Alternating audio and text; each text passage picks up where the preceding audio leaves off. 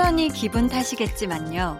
같은 차라도 좋아하는 찻잔이나 머그컵에 따라서 마시면 더 맛있는 것 같은 그 느낌적인 느낌 있죠?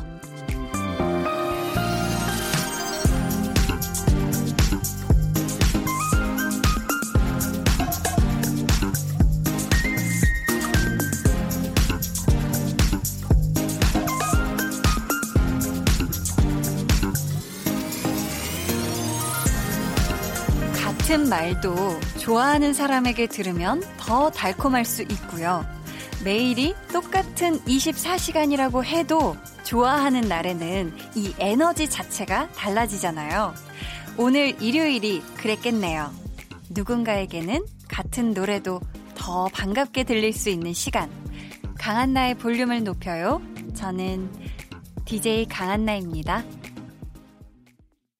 강한나의 볼륨을 높여요 시작했고요. 오늘 첫 곡은 레드벨벳의 Sunny Side Up 이었습니다. 어, 되게 노래가, 음, 정말 주말에 약간 어떤 여유로움과 막 화창한 느낌의 먹는 브런치 같은 그런 느낌이었어요. 여러분 노래 어떠셨어요? 음, 음원 사이트에서 들을 때하고 다른 라디오에서 들을 때하고 뭔가 좀 느낌적인 느낌이 달랐나요? 오늘따라 유독 더 좋게 들렸다면, 그렇다면 여러분은 볼륨을 좋아하시는 게 분명합니다. 아, 정말 오늘 너무 좋네요. 앞에서 머그컵 얘기도 잠깐 했는데, 음, 제가 사실 여행을 가거나 하면 그 나라에서 꼭 이렇게 머그컵을 사오는 것 같거든요. 때로는 그 별다방에서 시티컵을 산 적도 있고, 아니면 제가 작년에 혼자 파리 여행 갔을 때는 한 곳에서 되게 예, 에펠탑이 그려져 있는 머그컵을 뭔가 샀는데 그게 너무 마음에 들어가지고 샀는데 어떤 뮤지엄 같은 데였는데 딱 그게 마지막 컵이었다고 하더라고요. 그러니까 괜히 막 기분 더 좋은 그런 거 있죠. 그래서 한디의 SNS에도 굉장히 많이 올리고는 했는데 그 머그컵을 이 좋아한다는 감정이요. 참 많은 걸 변화시키는 것 같아요. 그 마음 하나 때문에 같은 말도 괜히 다르게 들리고 또 너무 평범한 어떤 하루가 되게 예쁘고 핑크빛의 뭔가 이런 특별한 날이 되기도 하고요. 또 좋아하는 배우 때문에 그 작품을 더 즐겁게 즐겁게 막 웃으면서 막 울고 웃으면서 보게 되는 그런 것도 있겠죠. 저희 오늘 2부에는요, 배우를 공부하는 시간, 배우는 일요일, 백은하 소장님과 함께 합니다. 저희 이번 주에는요, 참 많은 분들이 아실 텐데, 영화 추격자에서 4885 를 외쳤던 그 목소리, 4885. 기억하시나요? 중저음의 매력적인 목소리를 갖고 있는 배우, 김윤석 씨 이야기 나눠볼 거예요. 여러분, 기대 많이 해 주시고요. 그럼 저는 같은 광고라도 볼륨에서 들으면 느낌이 다른 광고 후에 다시 올게요. volume up, tension up, listen up. 자, 또 엄청난 지금 결정을 해야 될 때가 온 것 같은데요. 닉네임 5115님께서 최고되는 라디오 볼륨을 높여야 해서 일하고 있는 강소연 PD입니다. 오늘따라 너무 피곤한데, 한디, 저 퇴근해도 될까요?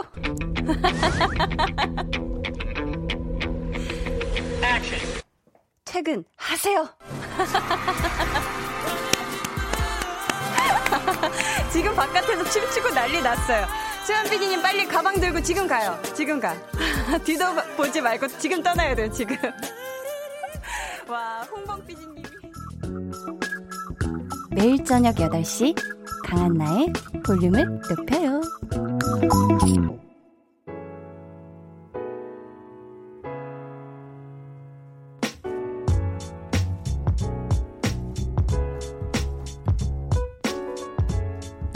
일주일 동안 여러분에게 있었던 크고 작은 일들 모아 모아 전해드려요.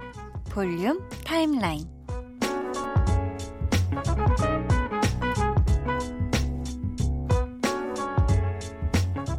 9060님. 햇살도 너무 좋고 바람도 적당해서 동네 벤치에 앉아 커피 한 잔 했어요. 너무 편안하고 좋더라고요. 하셨습니다. 진짜 이제 조금만 더 지나면 확 더워질 것 같거든요. 그러니까 여러분, 지금 이 시간을 더 만끽하셨으면 좋겠습니다. 시간이 되신다면, 음, 이 계절을 더 다양한 방식으로 안전하게 만끽하셨으면 좋겠습니다. 어, 자, 커피 한 잔이 주는 여유를, 어, 지금 다른 걸로 대체하고 계신 분이 계신데요. 우리 김대수님. 한디는 보리커피 드셔보셨어요? 아메리카노랑 비슷한 게 맞나요? 카페인이 몸에 안 받는 저는 이렇게 커피를 보리커피로 대신한답니다. 하셨어요. 아, 이게 보리로 만든 마치 커피 같은 보리차 같은 걸 얘기하시는 것 같은데, 어, 이거 저도 궁금하네요. 왜냐면 사실 저도 밤늦게 커피를 마시면 이 카페인 때문에 진짜 한 3시 반까지도 거뜬하더라고요. 잠이 안 와서 몸은 피곤한데, 어, 이게 왜지? 돌이켜보면 밤에 커피를 마시면 그렇던데 저도 한번 보리커피를 검색을 해봐야겠어요. 감사합니다. 3972님께서는 우연히 듣게 된 채널, 누구 목소리가 이렇게 달달하지? 한디? 근데 아무리 생각해봐도 한씨 성을 가진 연예인이 안 떠오르더라고요. 검색해보니 강한나 씨였군요. 히히. 반갑습니다. 앞으로 자주 듣게 될 것 같아요. 해주셨습니다. 아유, 정말.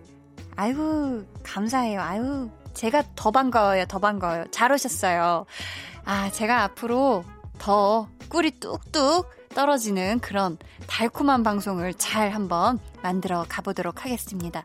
아시겠지만 볼륨 가족분들이 많이 도와주셔야 돼요. 네. 저희 그러면, 음, 노래 듣고, 어, 제 마음을 대변하는 노래를 지금 같이 들어볼까요? 오마이걸의 살짝 설렜어.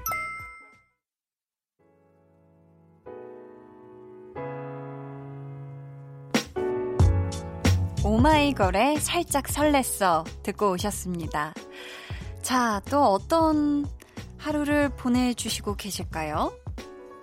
구지은님께서 작은 카페를 오픈했는데요. 누가 들어오길래 어서오세요 해야 하는 걸 누구세요? 라고 했어요. 다행히 그분이 손님인데요? 하고 웃어주시더라고요. 아직 초보라 실수투성이인 저 언젠가 잘하는 날이 오겠죠? 하셨습니다. 아이고, 이런 실수는 너무너무 귀엽죠. 이게 분명히 손님분도 처음엔 당황을 하셨을 수도 있는데 우리 지은님이 분명히 눈이 토끼처럼 엄청 커졌을 거란 말이에요. 이 얘기를 한 다음에 누구세요? 한 다음에 하고 그 당황한 그걸 보고 분명히 아 아직 일을 하신 지 얼마 안 되셨구나 이렇게 생각을 하셨을 거라서 아 이런 실수는 실수 축에도 못 껴요. 아셨죠? 그러니까 어, 속상해 하시지 말고 처음부터 잘하는 사람은 이 세상에 아무도 없을 거예요. 이 세상에 아무도 없고 하다 보면 어느새 익숙해져 있고 어느새 기가 막히게 해내는 나 자신을 발견하실 거예요. 지은님 아셨죠? 근데 또 어, 잘하게 되는 거에까지 드는 시간은 절대적인 시간은 없고 개인마다 습득력이 다르고 또 적응력이 다르기 때문에 어, 다 다르다는 거 한디는 좀 되게 느려요. 그래서 아직도 많은 것들이 겁나고 하기 전에 막 떨리고 얼마 전에 시상식을 갔는데 전 거기서도 막 등장하기 전에 막 어, 너무 떨려요. 어떡하죠? 이랬었거든요. 해도 해도 익숙해지지 않는 게 있지만 우리 지은님 어, 일단 카페 오픈을 축하드리고요. 이 축하 인사를 먼저 할 걸. 아무튼 빨리 하루빨리 능숙해지는 그런 날 오길 한디도 같이 한 마음으로 응원할게요. 서유민님께서 꿈을 위해 최선을 다해 달려가자는 처음의 다짐과는 달리 의욕이 생기지 않아 잠 못 드는 요즘이에요. 유유, 한디의 위로가 필요해요. 라고 하셨습니다. 음, 뭔가 꿈을 향해 최선을 다하자. 라는 사실 마음가짐이 왜 흔히들 말하는 초심일까요? 근데 그 초심이 이렇게 일상생활을 하다 보면 약간 흐트러지는 내 자신을 좀 발견할 수가 있죠. 근데 이럴 때는 나한테 자극을 줄 만한 뭔가를 음, 보거나 듣거나 이야기를 나누거나 그런 그럴 만한 사람이랑 이런 것도 되게 좋은 의욕이 다시 생기는 원동력이 되는 것 같기도 하거든요. 저를 예를 들자면 한디는 뭔가 아 열심히 대본 봐야 되는데 그렇지 못하고 있는 저 자신을 발견할 때 제가 제일 팬인 피아니스트 조성진님의 피아노 연주 장면을 유튜브로, 아, 너튜브로 봅니다. 그러면 엄청 의욕 뿜뿜해져서 저도 열심히 대본 보고 그랬거든요. 아무튼 이 사그라진 의욕이 다시 활활 타실 수 있길 바라겠습니다. 우리 해노리님께서는 43살 늦은 나이에 사랑니가 났어요. 큰 병원 가서 뽑아야 한다는데 너무 무서워요. 나이가 들어도 치과는 가기가 두렵네요. 유유하셨어요. 아유, 어떡해. 그쵸. 치과는 나이랑 상관이 없습니다. 저희가, 음, 우리 해노리님, 치과에서 부디 잘 치료 받으시길 바라면서 이 노래 듣고 올게요. 윤종신의 치과에서.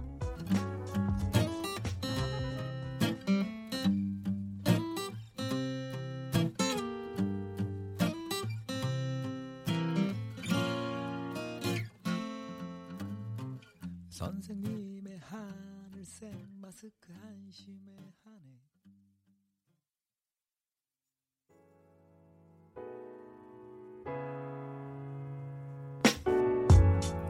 네, 노래 듣고 오셨고요. 리코타 치킨님께서 곧 있으면 어버이날이라서 엄마 아빠랑 식사하기로 했는데요. 선물을 할까요? 현금 용돈을 드릴까요? 해마다 어버이날 선물 너무 어려워요. 유유 해주셨습니다. 아, 이 어버이날이 1년에 한 번 있는데 그 한 번을 아, 어떻게 챙겨야 될지는 정말 모든 자녀들의 숙제이자 고민거리가 아닐까 싶은데 음, 같이 식사하는 것 자체가 이미 정말 어, 부모님과 시간을 평상시에 잘 못 보내시는 우리 리코타 치킨님이라면 부모님께서 충분히 기분 좋아하시지 않을까 싶고요. 엄마 아빠가 원하는 선물이 딱 특정하게 있지 않는다면 현금 용돈을 한디는 더 추천을 해드려요. 왜냐면 그렇게 하면 되게 편하게 또 사고 싶으신 걸 사실 수도 있고 아니면 또 주변에 지인분들과 또 다시 맛있는 식사를 하시면서 우리 자녀분 자랑을 할 수도 있고 하니까요. 자. 행복한 어버이날 보내시길 바라면서 저희 노래 한 곡 같이 듣고 올까요? 멜로망스의 선물.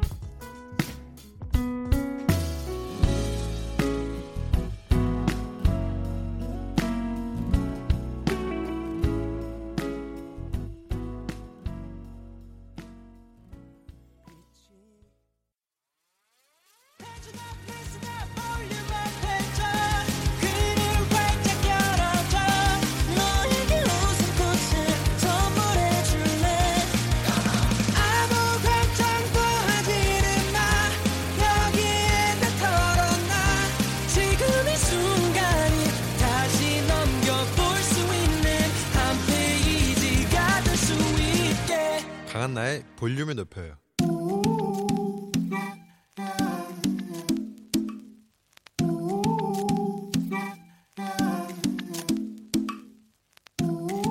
볼륨 가족이라면 누구나 무엇이든지 마음껏 자랑하세요. 네, flex.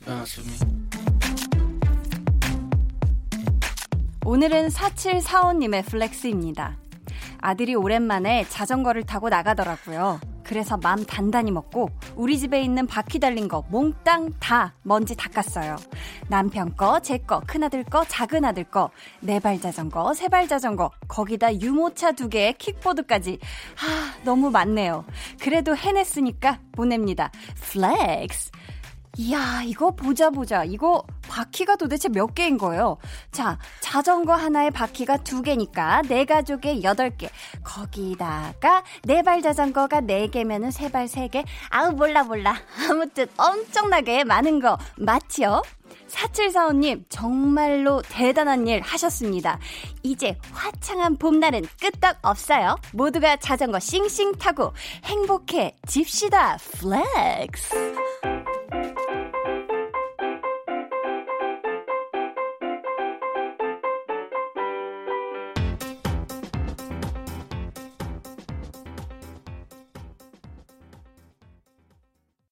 네, 오늘은 4745님의 넷플렉스였고요. 이어서 들려드린 노래는 페퍼톤스의 바이크였습니다. 사연 감사하고요. 저희가 선물 보내드릴게요.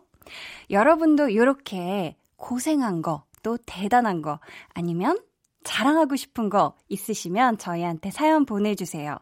강한나의 볼륨을 높여요 홈페이지 게시판에 남겨주셔도 좋고요. 문자나 콩으로 참여해주셔도 좋습니다. 그럼 저는 광고 듣고 배우는 일요일 배우연구소의 백은하 소장님과 돌아올게요. 매일 저녁 8시 강한나의 볼륨을 높여요.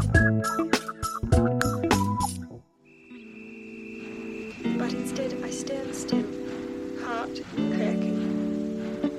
Those little curls on the back of his head bouncing.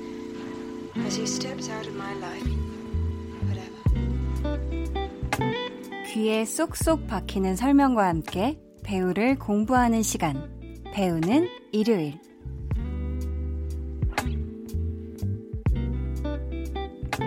저희 오늘도 함께 해주실 배우연구소의 백은하 소장님 모셨습니다. 안녕하세요. 안녕하세요. 오늘따라 앞머리 드라이가 잘 되신 게 아닐까. 힘, 힘을 좀 주어, 주어 보았습니다. 어, 드라이가 네. 굉장히 잘 되셨는데, 잘 지내셨죠? 네, 잘 지내고 있습니다. 이제 진짜 5월이 음. 오니까, 네. 약간 마음이, 어, 이제 하반기를 향해서 달려가는 건가라는 생각이 들면서 그러니까요. 올 상반기는 이 코로나와 함께 너무 눈 깜짝할 사이에 지나가 버려가지고 특히 4월이 정말 금방 지나간 그런, 그런 느낌이, 느낌이 들었어요. 저희 어 방은하 님께서요. 백은하 소장님, 저도 이름이 은하입니다. 아. 저도 영화 보는 거 참 좋아하거든요. 그래서 매주 일요일 소장님이 나오는 배우는 일요일 코너를 손꼽아 기다린답니다. 지난주 김혜수 씨 이야기도 정말 좋았어요라고 보내 주셨어요. 아, 감사합니다. 방은하 님. 또 같은 이름을 가진 사람을 보면 왠지 기분이 좀 좋잖아요. 되게 반갑고. 그렇죠. 한나라는 음. 이름도 누군가가 있으면 되게 좋지 않으세요? 되게 기분 좋아요. 맞아요. 전 강씨 성을 가진 사람만 만나도 아 저희 어머니가 강씨. 아 정말요? 네. 혹시 고집이 있으시죠? 네. 어, 그게 되게 유명하잖아요. 강고집. 그래서 네 슬며시 여쭈어 보았습니다. 저희가 보니까요 오늘 공부할 배우가 김혜수 씨하고도 관련이 있네요. 먼저 아, 네. 목소리로 한번 만나볼까요?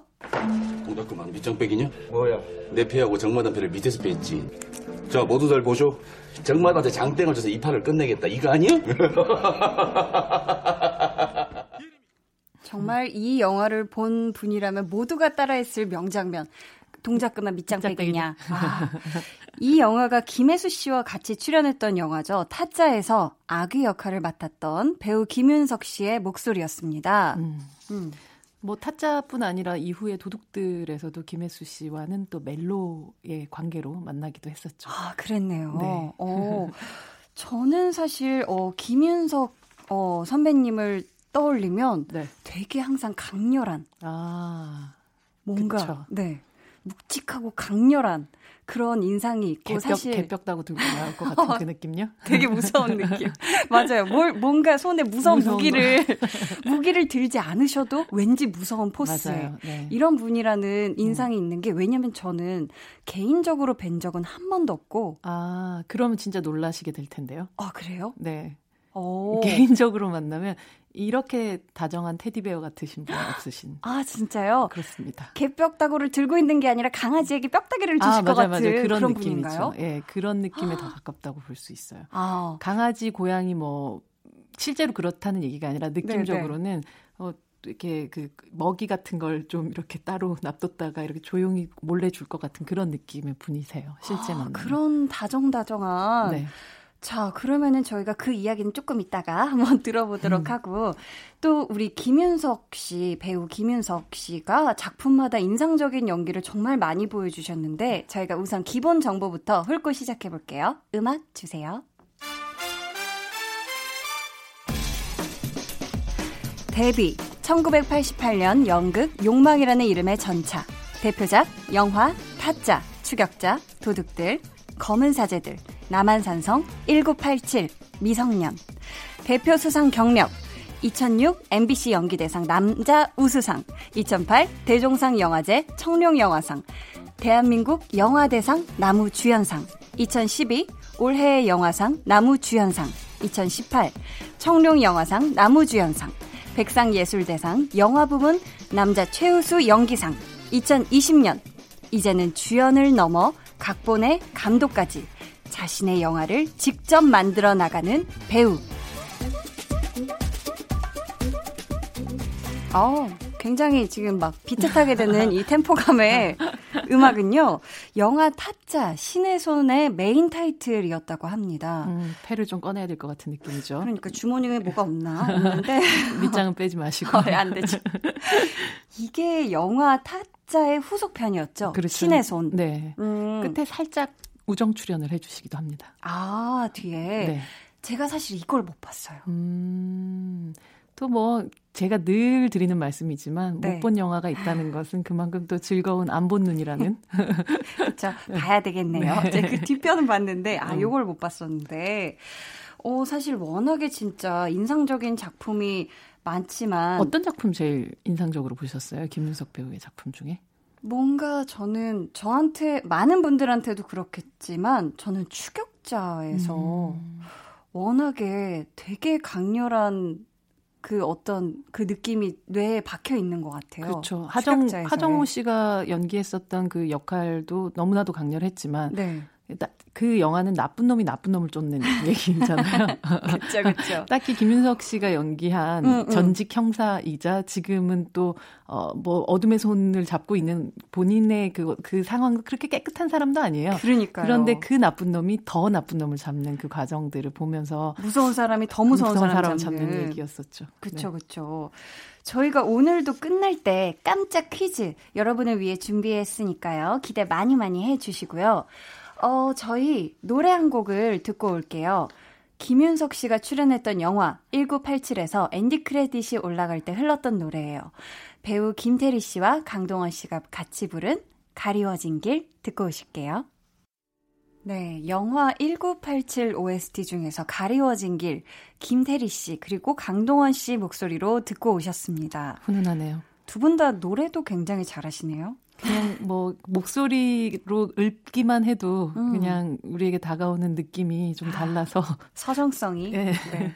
자, 그럼 한번 슬슬 시작해 볼까요? 네. 백은하의 사적인 정의. 음. 소장님, 배우 김윤석은 한마디로 어떤 배우죠? 김윤석은 음. 대사를 지우는 배우입니다. 대사를 지우는 배우. 배우다. 사실 김윤석이라는 배우가 네. 말씀하셨던 것처럼 무시무시하게 기억되는 경우가 많이 있죠. 맞아요. 황해 면가 MZ들과 하는 그 어. 황해 명가 뭐 아까 우리 처음에 얘기했던 주격자라든지 음.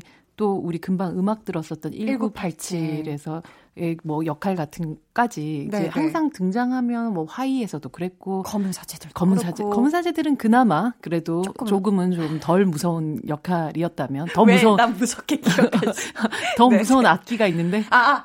아, 맞네. 아, 그렇죠. 악기가 더 무서운 악기가 있어서 그나마 맞아, 맞아. 악기를 쫓아내는 사람이니까 맞아요. 괜찮지만 그럼에도 불구하고 김윤석 배우를 생각하면 아주 강렬한 느낌이 되게 많이 드실 거예요. 근데 네네. 네. 그 모든 강렬함이라는 것이 음. 실제로 어떤 대사를 내뱉어서가 오는 게 아닌 거예요. 어, 그런 것 같아요. 이 사람은 그냥 등장하는 순간 모든 사람들이 저 사람 무서운 사람이야. 라는 아. 느낌이 들게끔 만들잖아요. 화면이 꽉 찬 어떤 그 엄청난 깊은 맞아요. 포스가 좌중을 압도하는 어떤 시선의 시선의 힘 같은 네네. 네. 것들을 음. 만들어내는 음. 배우인데 네. 그래서 이런 그 무서운 캐릭터들이 말을 할 때 오히려 조금 더 그냥 부드럽고 음음. 음. 그냥 그냥 바라보는데도 약간 무서운 느낌이 들어요. 그렇죠. 말이 필요가 없는, 없는 그런 사람이기도 한데 네. 실제로 김윤석 배우는 자신에게 주어진 시나리오 안에서 네. 어, 보통 이제 대사들이 있으면 그 대사들을 어쩜 어떻게 하면 조금이라도 줄여 나갈 수 있을까? 를 아. 고민하는 배우라고 해요. 아, 그래요? 그래서 어, 이걸 조금씩 줄였을 때 그 짧은 어떤 대사만으로도 강렬함을 줄 수 있다면 음. 굳이 이 긴 말이 필요가 없다라는 아, 것들. 어, 어떤 이런 장면이나 이 인물의 어떤 그런 감정선이나 관계나 이런 거 표현할 때더 음. 효과적인 방법이 굳이 대사가 아니라면 맞아요. 그 대사를 지우시기도 한다는. 그렇죠. 아. 그래서 막 엄청난 설명적인 대사 같은 것들이 있어도 네. 예를 들어 암수살인에서 굉장히 많이 어, 여러분들이 많이 또 기억하는 대사가 네. 정말 무조건 믿고 끝까지 의심하자라는 음. 대사가 있는데 이 대사 같은 경우도 네. 원래 현장에서 나오게 된 대사기도 하고 실제 아주 긴 설명적인 것이 시나리오에는 원래 있었던 대사인데 아. 이야기를 막 쳐내고 쳐내고 하다 보니까 결국 음. 남는 것이 정말 무조건 믿고 끝까지 의심하자. 딱 이 한마디가 남았다고 해요. 훨씬 어떻게 보면 되게 함축적으로 딱 그냥 훅을 이렇게 크게 그쵸. 할 수 있는 관객들과의 소통 네. 그리고 이야기 전달이라는 것이 음. 꼭 대사라는 것의 구체성으로 만들어지지 않는다는 걸 믿고 있는 배우고 어. 그렇지 않으면 우리는 그냥 오디오북을 듣잖아요. 그렇죠, 그렇죠. 영화라는 걸 통해 가지고 배우의 음. 연기를 통해 가지고 우리가 영화를 보는 이유는 음. 결국 그 배우가 등장했을 때 공기가 바뀌는 느낌. 아, 그렇죠. 예전에 메릴 스트립이 네. 그런 얘기를 한 적이 있었는데 자기가 대학교 때 처음 배웠었던 그 연극 을 가르쳐 주셨던 교수님께서 네. 여왕이 등장한다는 건뭐 어떤 느낌이지라고 얘기를 어떻게 여왕이 등장하는 걸 표현할까라고 음. 얘기를 했었대요. 근데 뭐 네. 여왕이 등장했었을 때 뭐 어떤 어떤 어 뭐 말을 해요, 뭐 어떤 손동작을 해요, 뭐 이런 여러 가지 얘기들을 했었을 때 음. 여왕이 진짜 등장한 걸 아는 순간은 음. 그 여왕 앞에 있는 사람들의 액션을 보면 된다는 거예요. 음. 주변 사람들이 공기가 바, 공기가 바뀌게 아. 되는 그 순간 같은 것들. 음, 음, 근데 김윤석 배우가 어, 착한 역할이든 좋은 역할이든 네. 어, 특히나 좀 강렬한 역할로 등장할 때는 그냥 그 황해의 명가가 등장하던 순간을 생각을 해보면 음. 그 정말 개장수 같은 옷을 입고 그 선글라스를 끼고 이렇게 등장하는 이 순간 저 사람은 아, 아 보통 사람이 아니다 음. 느껴지는 부분들이 있잖아요. 그쵸. 그렇게 어 우리가 어 그래 뭐 김윤석 배우의 명대사가 뭐지? 음음. 뭐 이렇게 생각하면 4885 음. 정도밖에 생각이 안 날 정도로 네, 대사로 48, 생각하면 그렇죠. 4885도 숫자로 이루어진 그쵸, 아주 그쵸. 짧은 대사예요. 아, 맞네. 근데 그 강렬함 같은 것들을 줄줄 아는 음. 그렇게 대사를 지우면서 영화 속에서의 존재감을 높이는 배우가 바로 김윤석 배우입니다. 아, 그렇다면 또 아까 살짝 얘기를 해 주시긴 하셨지만 네. 사실 배우 김윤석 씨의 실제 모습도 어떨지 참 궁금한데 분명히 반전 매력이 있을 것 같은데요. 사람 김윤석은 어떤 분인가요, 소장님? 사람 김윤석은 눈물 요정입니다. 눈물 요정이요? 그 두 단어 다, 어, 진짜 너무 깜짝 놀랐는데요. 김윤석 배우가 눈에 동공이 좀 커요. 아, 동공이 크세요? 네, 마치 서클렌즈를 낀 것처럼 동공이 어. 굉장히 큰데 네. 실제로 영화를 보다가도 그렇게 잘 우시고 맨날 이제 어떤 영화 재밌게 보셨는지 뭐 이런 거 같은 거 여쭤보면 네, 네. 아주 강한 드라마들, 음. 되게 슬픈 드라마들 어. 이런 거 굉장히 좋아하시고 그 보면서 우시는 거 되게 좋아하시고 아 완전 정말 반전 매력이네요. 그렇죠. 그 반전 매력 을 사실 인터뷰를 하거나 뭐 직접 뵙거나 하는 분들 아니면 잘 모르시다가 그렇죠. 작품만 봐서는 그렇죠. 이분이 만든 첫 감독 데뷔작인 미성년이라는 작품을 보고 아니 김윤석이란 사람에게 저런 내면이 있었어? 엄청 여린 감수성이 있으신... 있어요.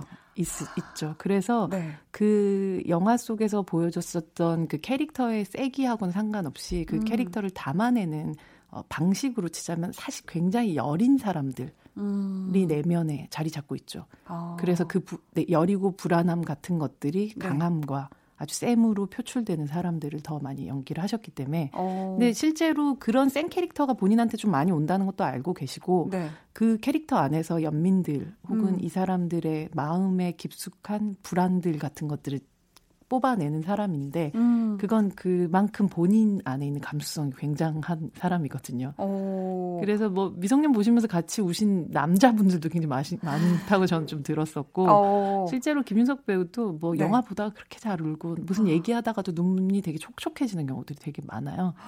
오, 그렇구나. 그래서 팬분들이 되게 그 김윤석 배우의 이 여리여리한 면들을 사랑하시기도 하더라고요. 그러니까요. 어, 정말 저는 상상도 못했었던 그런 부분인데 네. 작품에서도 그런 모습이 있는 그런 캐릭터를 만나보셔도 맞아요. 좋을 것 같아요. 네, 뭐 당신 거기 있어줄래요 같은 그런 멜로 영화거나 세시봉의 후반부 음. 같이 조금 멜로의 그 아마 그 또래 또래라는 표현 참 그렇긴 하지만 네.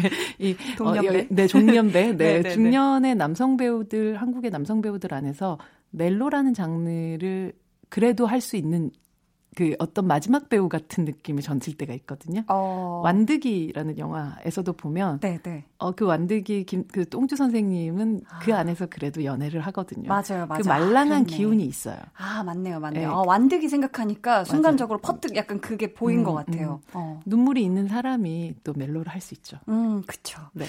김윤석 씨의 반전 매력 중 하나가 노래이지 않을까 또 싶은데 네. 영화 세시봉에서 직접 부르신 적이 있는데 저희 잠깐 들어 볼까요? 그댈 위해서라면 나는 못할 게 없네 별을 따다가 그대 두 손에 가득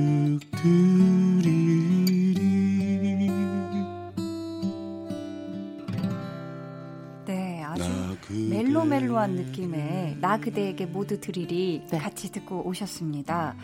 어, 김윤석 씨가 원래도 되게 노래를 잘 하시나요? 노래 잘 하시기도 하고 뮤지컬도 하셨었고 아, 보면 어, 즐거운 인생이라는 이준익 감독의 영화에서는 뭐 보컬은 음. 아니지만 또 음. 밴드를 함께 하는 요즘 거의 뭐 슬기로운 의사 생활에 나오는 그 친구들 같은 네, 네. 약간 그들의 중년 버전 같은 어, 영화가 있었거든요. 이준익 네, 네. 감독의 그 영화 속에서는 함께 또 노래 부르고 또 밴드 활동하는 걸 즐기는 중년 남성으로 또 등장을 하기도 하죠. 아 그런 어 그런 게 있었군요. 음.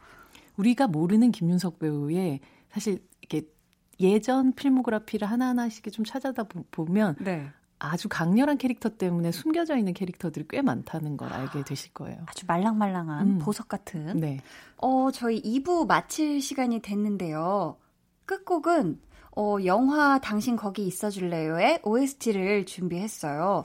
저희 그러면 두 분이 같이 부른 노래, 음, 변요한 씨와 어, 김윤석 씨가 같이 부른 노래, 당신의 모습 들려드리고요. 저희는 3부에 다시 올게요.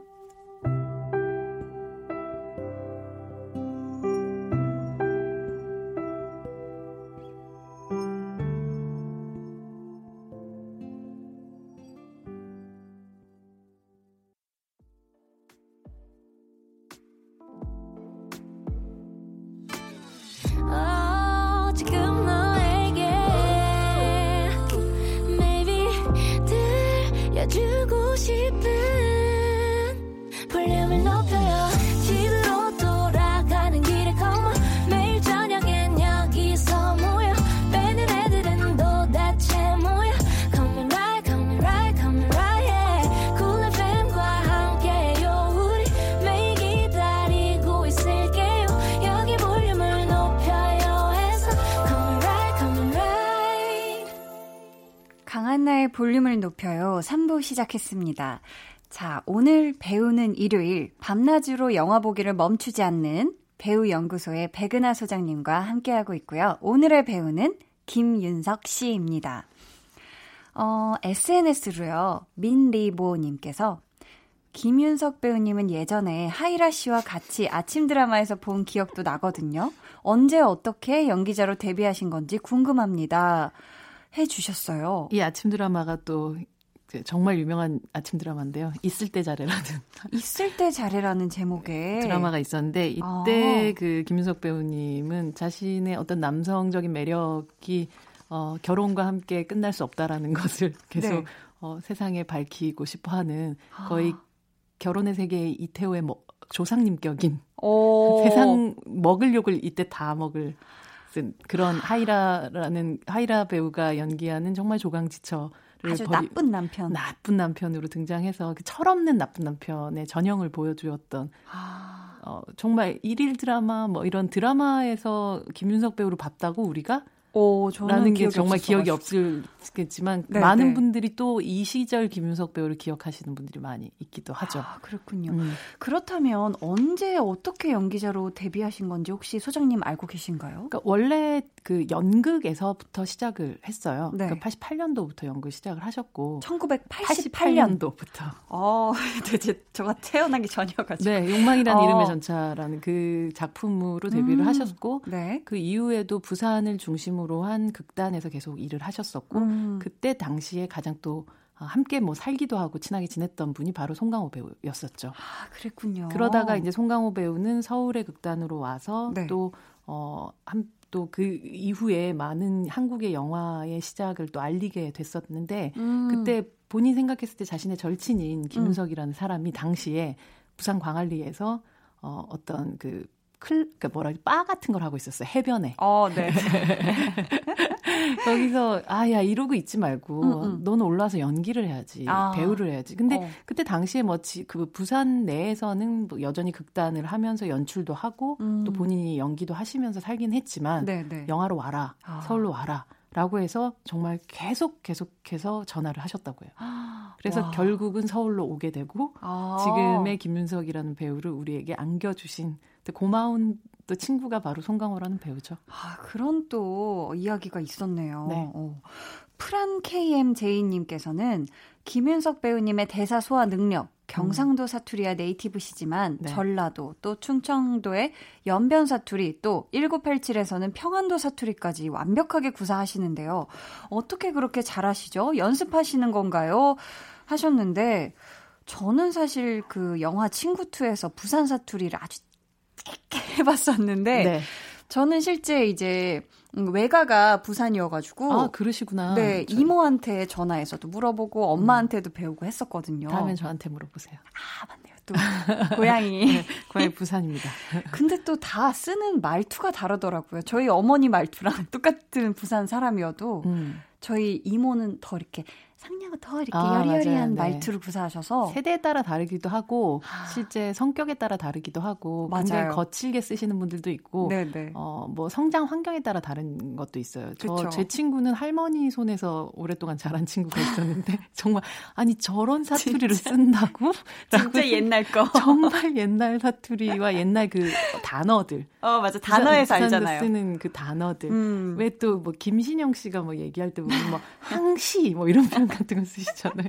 그러니까 그 세대에서 또 쓰는 네, 그런 네. 사투리 같은 게 있는 것 같아요. 어, 네. 그럼 김윤석 씨는 이런 사투리들을 완벽하게 구사하시는 걸 누군가에게 배우시는 걸까요? 아니면 워낙에 이런 언어적인 습득력이 좋으신 것도 있을까요? 기본적으로 사실 어떤 사투리를 배우기 위한 음음. 부분들은 당연히 있죠. 네, 어떤 네. 어떤 그 지방에서만 쓰는 방식의 억양이라는 게 있으니까. 음. 근데 그 부분은 아주 기본 베이스 정도인 아. 것 같아요. 네네. 네. 왜냐하면 같은 서울말을 써도 모든 음. 사람들이 다 똑같이 말하지 않기 때문에 아, 어차피 다 다르고. 네, 그래서 가끔 그 사투리 선생님이 여성인데 음. 남성 배우가 그분한테 배우면 여자들이 쓰는 말투를 쓰기도 하잖아요. 아, 맞네요. 네, 근데 그렇기 때문에 김석 배우는 이 사투리가 평안도 사투리건 전라도 사투리, 사투리건 아니면 충청도 사투리건 음. 그냥 그 캐릭터가 할 법한 말을 찾는 음. 방식으로 사투리에 접근을 하다 보면 네. 결국 우리가 들었을 때 어, 저 네이티브야 라는 느낌 이상으로 음. 저건 저 동네에 있을 만한 사람이다 라는 느낌을 받게 되는 것 같아요. 음. 이게 뭐 사투리 뭐 경연 대회 같은 건 아니잖아요. 맞아요. 누가 누가 그렇죠. 잘하나? 맞아, 맞아. 거기에 함정에 빠지면 배우들이 항상 그 얘기를 하는 게 연기가 불편해지고 네, 영어도 음. 마찬가지인 것 같아요. 맞아요. 영어 영어 같은 경우도 어차피 네이티브 사람이 아닌 경우는 음. 자기가 말하는 방식을 갖게 되면 음. 결국은 연기가 자연스러워진다고 하더라고요. 아, 네. 그런 또 방법으로 네. 김윤석 네. 배우는 연기를 하시는군요. 네. 자, 그럼 저희 코너의 하이라이트죠. 백은하의 신의 한 수. 어, 무척이나 다양한 영화에서 선 굵은 연기를 또 보여주시고 계신 김윤석 씨인데요. 과연 소장님의 원픽 작품은 무엇일지 두구두구두구두구두구두구두구두구두구 대답해 주세요. 네, 저의 원픽 작품은 네. 1987입니다. 1987. 네. 아, 저도 이 영화 봤지요. 봤지요. 네. 네. 사실 1987이라는 이 영화는 음. 굉장히 어, 독특한 구조를 가지고 있는 영화인데 네. 정말 많은 배우들이 등장을 하잖아요. 정말 많아요. 근데 이 모든 배우들이 시작으로 치자 뭐 박희순 배우, 하정우 배우, 이준 배우, 유해진 배우, 강동원 배우, 김태리 음. 배우 이렇게 배우들이 릴레이처럼 그 배턴 같은 어. 이렇게 넘어가는 느낌이지만 맞아요.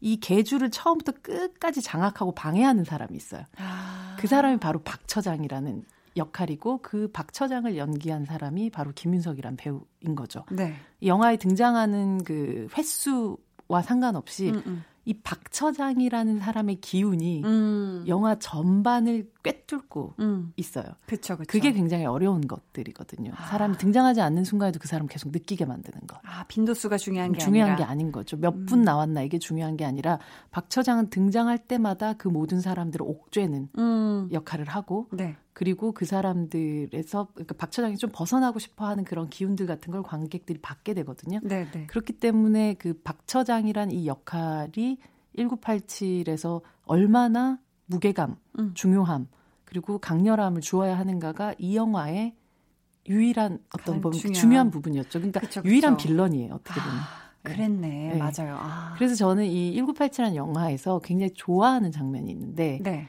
거기 유해진 배우가 잠시 잡혀오게 되면서 네. 어, 김태리 배우의 삼촌으로 등장을 하는 유해진 음. 배우가 잡혀와서 이 취조를 하는 장면이 있어요. 네. 뭐 남영동에서 이렇게 착착착착 하면서 전철이 지나가는 소, 리와 그리고 조명에 맞춰서 이 박 처장이 어, 자기의 어린 시절의 가족 사진을 꺼내놓고 네. 자기에게 있었던 이야기를 하기 음. 시작을 해요. 음. 어, 그 굉장한 비극의 가족사를 얘기를 하면서 이 가족사와 자, 그 유해진 배우의 또 가족 사진을 가, 옆에다가 놓고 음.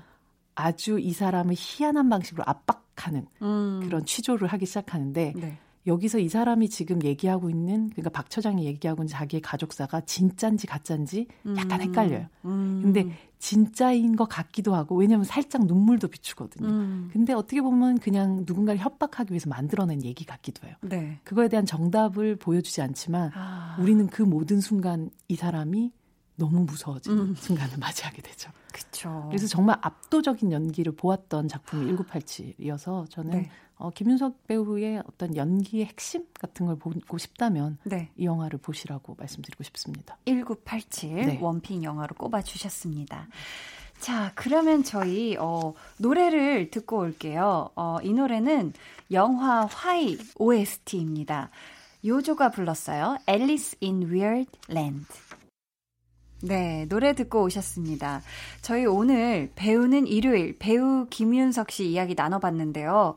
여러 작품에서 많은 배우들과 호흡을 맞추셨잖아요. 특히 김윤석 씨가 브로맨스가 많았던 것 같은데 소장님이 생각을 하실 때 김윤석 배우와 가장 케미가 좋았던 배우를 음, 딱 세 분만 꼽자면 어떤 분이 있을까요? 이게 참 브로맨스라는 것이 음.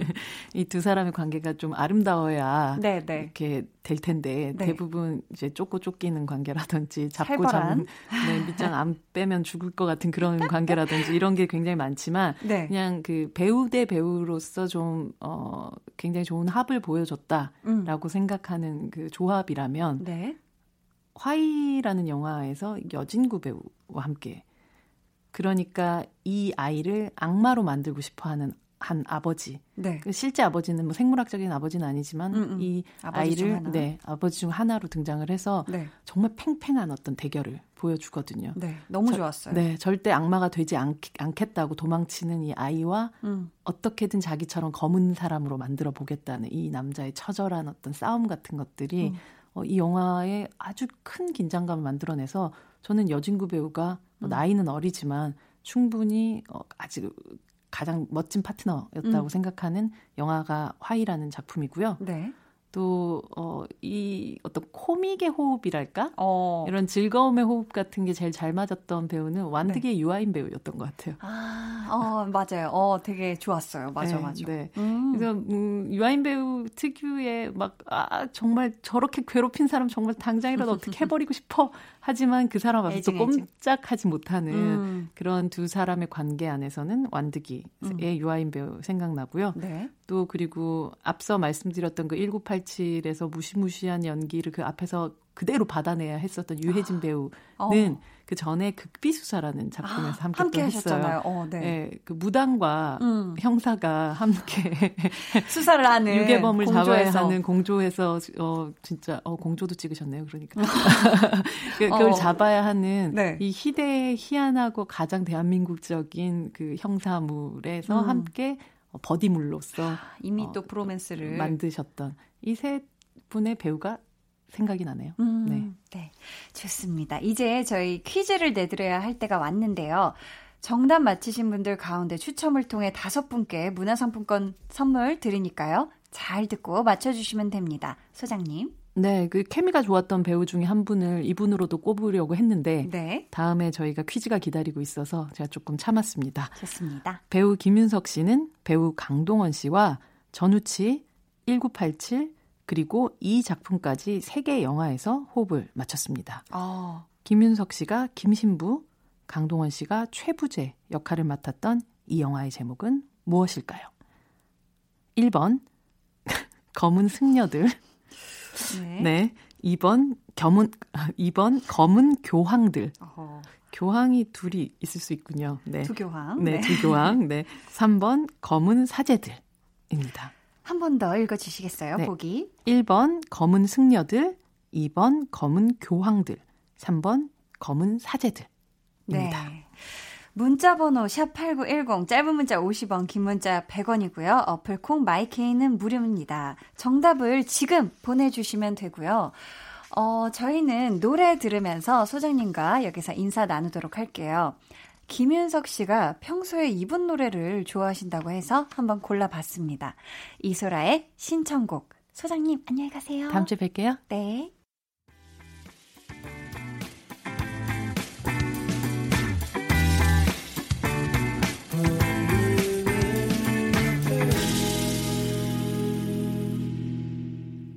강한나의 볼륨을 높여요. 함께하고 계십니다. 저희 오늘 배우는 일요일에는 어떤 작품에서든 정말 아주 사골국물처럼 진한 그런 연기 보여주시는 배우 김윤석 씨에 대해 알아봤죠. 저희 퀴즈는요, 김윤석 씨가 김신부, 강동원 씨가 최부재 역할을 맡았던 영화 제목을 맞춰주시면 되는 거였는데요. 보기 다시 한번 말씀드릴게요. 1번, 검은 승려들, 2번, 검은 교황들, 3번 검은 사제들. 자, 정답은요.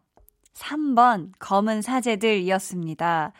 이야, 이거 정말 보기들이 다 상상만으로도 야, 포스가 장난이 아니었어요. 검은 승려들, 검은 교황들 막 다 상상하면 어우 무서워, 아이코 무서워 했었는데. 자, 저희 정답자 중에서 문화상품권 받으실 다섯 분은요. 방송 후에 강한나의 볼륨을 높여요 홈페이지 공지사항 선곡표 게시판에서 확인 부탁드려요. 강한나의 볼륨을 높여요에서 준비한 선물 알려드립니다. 반려동물 한바구스 물지마 마이패드에서 치카치약 2종, 예쁘고 고운님 예님에서 화장품, 천연 화장품 봉프레에서 모바일 상품권, 아름다운 비주얼 아비주에서 뷰티 상품권, 쫀득하게 씹고 풀자 바카스마 젤리, 피부관리 전문점 얼짱 몸짱에서 마스크팩, 감성 street 브랜드 플러그 앤 플레이에서 백팩, 160년 전통의 마루코메에서 미소 된장과 소금 세트를 드립니다. 저희 노래 같이 듣고 올게요. 박경 그리고 강민경이 함께 부른 새로 고침. 새로 고침에 한두 번쯤은 느려지고 멈춰도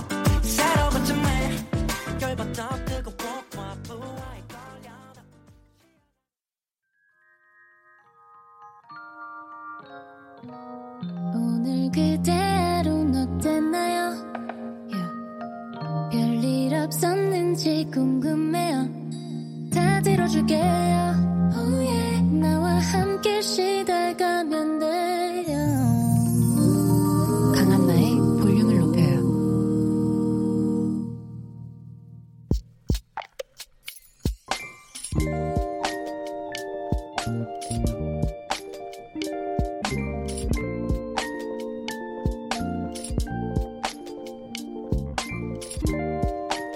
고속도로 휴게소에는 화물기사 라운지가 있다. 화물차 기사들이 쉴 수도 있고 샤워도 할 수 있게 마련되어 있는 좋은 곳인데 최근에는 코로나19 여파로 모두 폐쇄되어서 조금 불편하긴 하다. 휴게소에 들르는 것도 조심스럽고 화장실이 급하지 않으면 안 쉬고 달리게 된다. 쉽지 않은 고속도로 장거리 운행. 그때마다 한디가 있어 힘이 난다.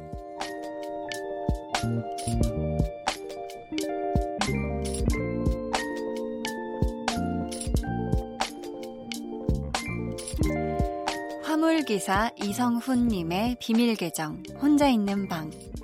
다른 어떤 영양제보다 효과 만점인 피로회복제. 볼륨을 높여요. 비밀 계정 혼자 있는 방에 이어서 들려드린 노래는요. 한디 항상 여기 있을 거라는 마음을 대변한 노래 빅톤의 Here I Am 이었고요. 오늘은 이성훈님의 사연이었습니다. 저희가 선물 보내드릴게요. 아, 또 성훈님이 덧붙여 주시길. 볼륨 방송 시간에는 한창 고속도로를 달리고 있는 시간이라 사연 보내기는 쉽지 않지만 한디 처음 온 날부터 쭉 잘 듣고 있어요. 좋은 음악, 좋은 목소리 듣다 보면 피곤이 많이 가신답니다. 늦었지만 100일 맞으신 거 축하드리고요. 저와 볼륨 가족분들에게 힘이 될 수 있게 아프지 마세요. 고속도로에서 응원합니다. 라고 이렇게 덧붙여 주셨어요. 지금 또 이렇게 사연 보내주시려고 휴게소에 잠시 정차를 하셨다고. 아이고, 우리 성우님 정말 정말 너무너무 감사합니다. 항상 항상 언제나 안전운전 하시길 바라겠고요. 피곤하실 때는 꼭 졸음 쉼터에서 꼭 한숨 이렇게 어 주무시고 꼭 쉬었다가 가시길 바랄게요. 아셨죠? 우리 성우님 어 일할 때 많이 고되실 텐데 한디가 늘 옆에서 곁에서 힘이 되어 드리도록 하겠습니다. 힘내세요. 어, 오늘따라 뾰로롱 소리가 굉장히 풍성하게 크게 들린 것 같은 건 한디 기분 탓일까요? 자, 어, 그리고요, 또, 볼륨 방송 시간 전에 사연 보낸 것도 볼륨에 가나요? 질문을 이렇게 주셨는데, 저희 KBS 쿨 FM의 모든 프로그램이 같은 문자 번호를 사용하고 있거든요. 그래서 만약에 다른 시간대에 문자를 보내주시면 그때 방송 중인 프로그램에 갑니다. 대신 볼륨 홈페이지는 언제든 편하실 때 사연을 남겨주실 수 있으니까요. 저녁 8시부터 10시 이 시간 외에 보내실 때는 홈페이지 게시판을 이용해 주셔도 좋을 것 같습니다. 저희 비밀 계정 혼자 있는 방 참여 원하시는 분들은요. 강한나의 볼륨을 높여요. 홈페이지 게시판에 사연 남겨주세요.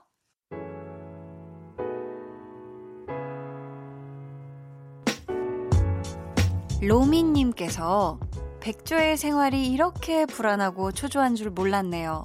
벌써 2개월째인데 이력서를 내도 아무 데서도 연락이 오질 않네요. 자꾸 불안해져요.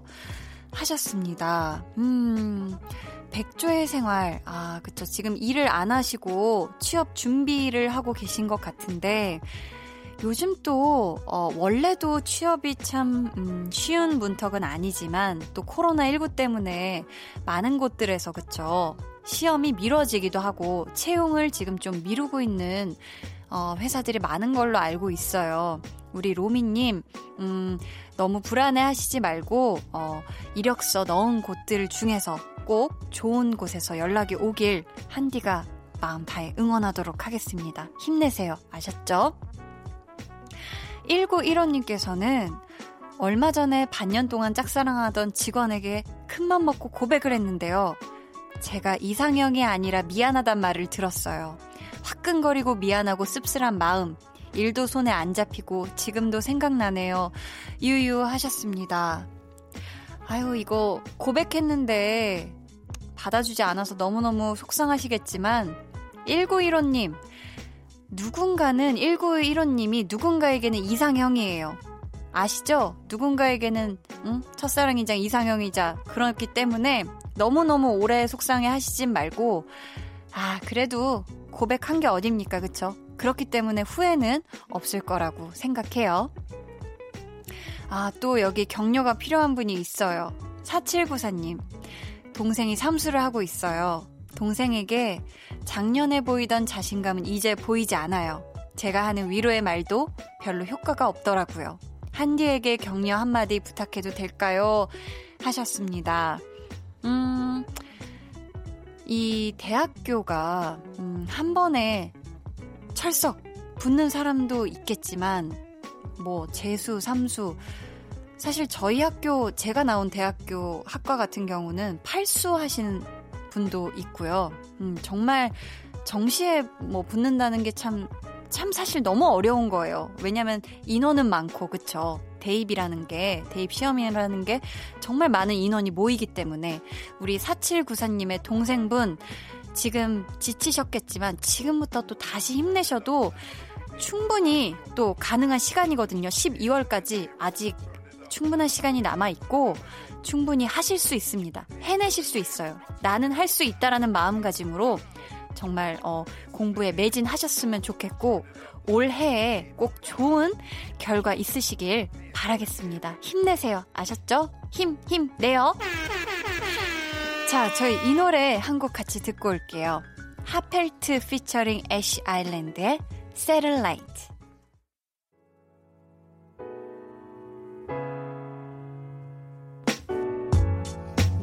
노래 같이 듣고 오셨습니다. 아유, 너무 막 힘이 불끈불끈 나네요. 이 노래 들으니까. 힘 나셨죠? 다들? 자, 이브 요정님께서 요번에 새 식구 가족 사진 찍고 왔어요. 처음 찍는 거였는데요. 머리부터 발끝까지 의상 준비하느라 힘 빼고 최고의 한 컷을 위해 포즈 취하느라 힘들었네요. 한디도 화보나 광고 촬영할 때 많이 힘든가요? 하셨는데, 이야, 이 사진이 잘 나오려면요. 진짜 100장이 뭐야. 한 1000장 찍어야지 나오는 겁니다. 그리고 또 가장 중요한 거는 또 보정이 필요해요. 보정에 힘이 또 필요하기 때문에 사실 정말 그쵸. 뭔가 연예인분들의 화보를 보면 이야 너무 멋있다. 하지만 그 한 장이 나오기 위해선 엄청난 손길이 많이 필요하다는 거 한디도 아직 참 사진이 너무 어려워요. 자, 예쁘게 찍으셨길 바라겠고요. 김민정님, 기쁜 소식이 있네요. 첫 월급 받았어요. 그동안 아이들 키우느라 경력 단절이 되었었는데 오랜만에 통장에 급여가 입금됐네요. 하트뿅. 비록 통장을 스쳐가고 말 테지만 스쳐가도 좋아요. 하트 뿅뿅뿅 이렇게 보내주셨습니다. 이야 이 민정님의 첫 월급에 대한 신남이 여기까지 막 퐁퐁퐁퐁 솟아나네요. 느껴집니다. 아, 이 돈으로 스쳐 지나가지 않게 살짝 붙잡아 두고 그래도 우리 민정님을 위해 어, 그동안 장바구니에 담아놨던 옷 하나 정도 있을 텐데, 여러 벌 있을 텐데, 그 중에서 하나, flex, 예쁜 거 하시길 바랄게요. 자, 3846님께서는 집콕 하면서 자수로 한 땀 한 땀 해바라기를 수놓아 액자 만들어 걸었어요. 이젠 저희 집도 돈이 많이 들어오겠지요? 하셨습니다. 어, 이 해바라기 그림을 집에 두면 부자가 된다는 풍문이 있다고 하네요. 저희 그러면, 음, 지금 이 해바라기 이야기가 나왔으니까 이 노래를 같이 듣고 올게요. 포스트 말론 앤 스웨리의 Sunflower.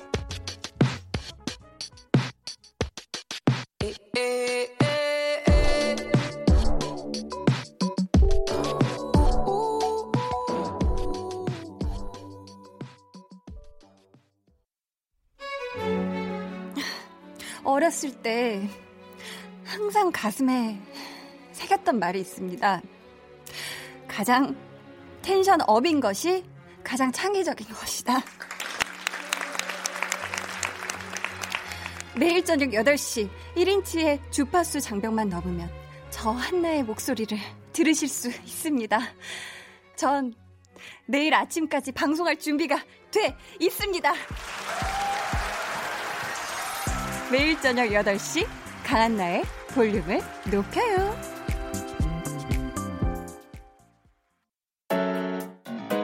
안녕하세요. 키스 더 라디오 DJ 박원입니다.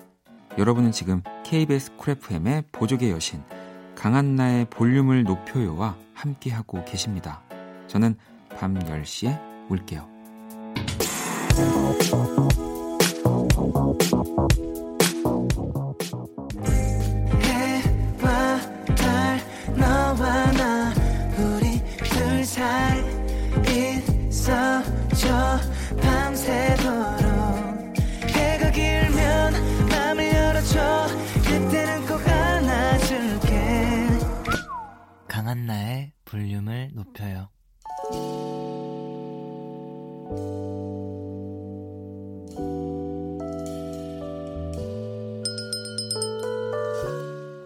주문하신 노래 나왔습니다.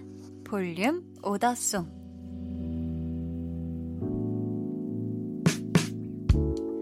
볼륨의 마지막 곡은 미리 예약해주신 분의 볼륨 오더송으로 전해드립니다. 오늘은 김경운님. 오랜만에 아내와 오붓하게 관악산에 다녀왔습니다. 봄 정취도 느끼고 연애 시절 생각하며 멋진 산행했네요. 하시면서 스텔라 장과 폴 킴의 보통날의 기적 이 노래를 주문해 주셨습니다. 아, 오붓하게 달달한 시간 보내셨나요? 저희 이 노래 들려드릴 테니까 달달한 밤도 보내시길 바라겠습니다. 저희 내일은요, 볼륨 발레 토킹 유재환 씨와 함께 여러분의 속마음을 실컷 고백해보는 시간이죠. 기대 많이 많이 해주시고요. 저는 오늘보다 더 반가운 힘찬 목소리로 내일 돌아올게요. 지금까지 볼륨을 높여요. 저는 강한나였습니다. I'm waiting for a miracle. 내 보통뿐인 나날에 Oh, would you be my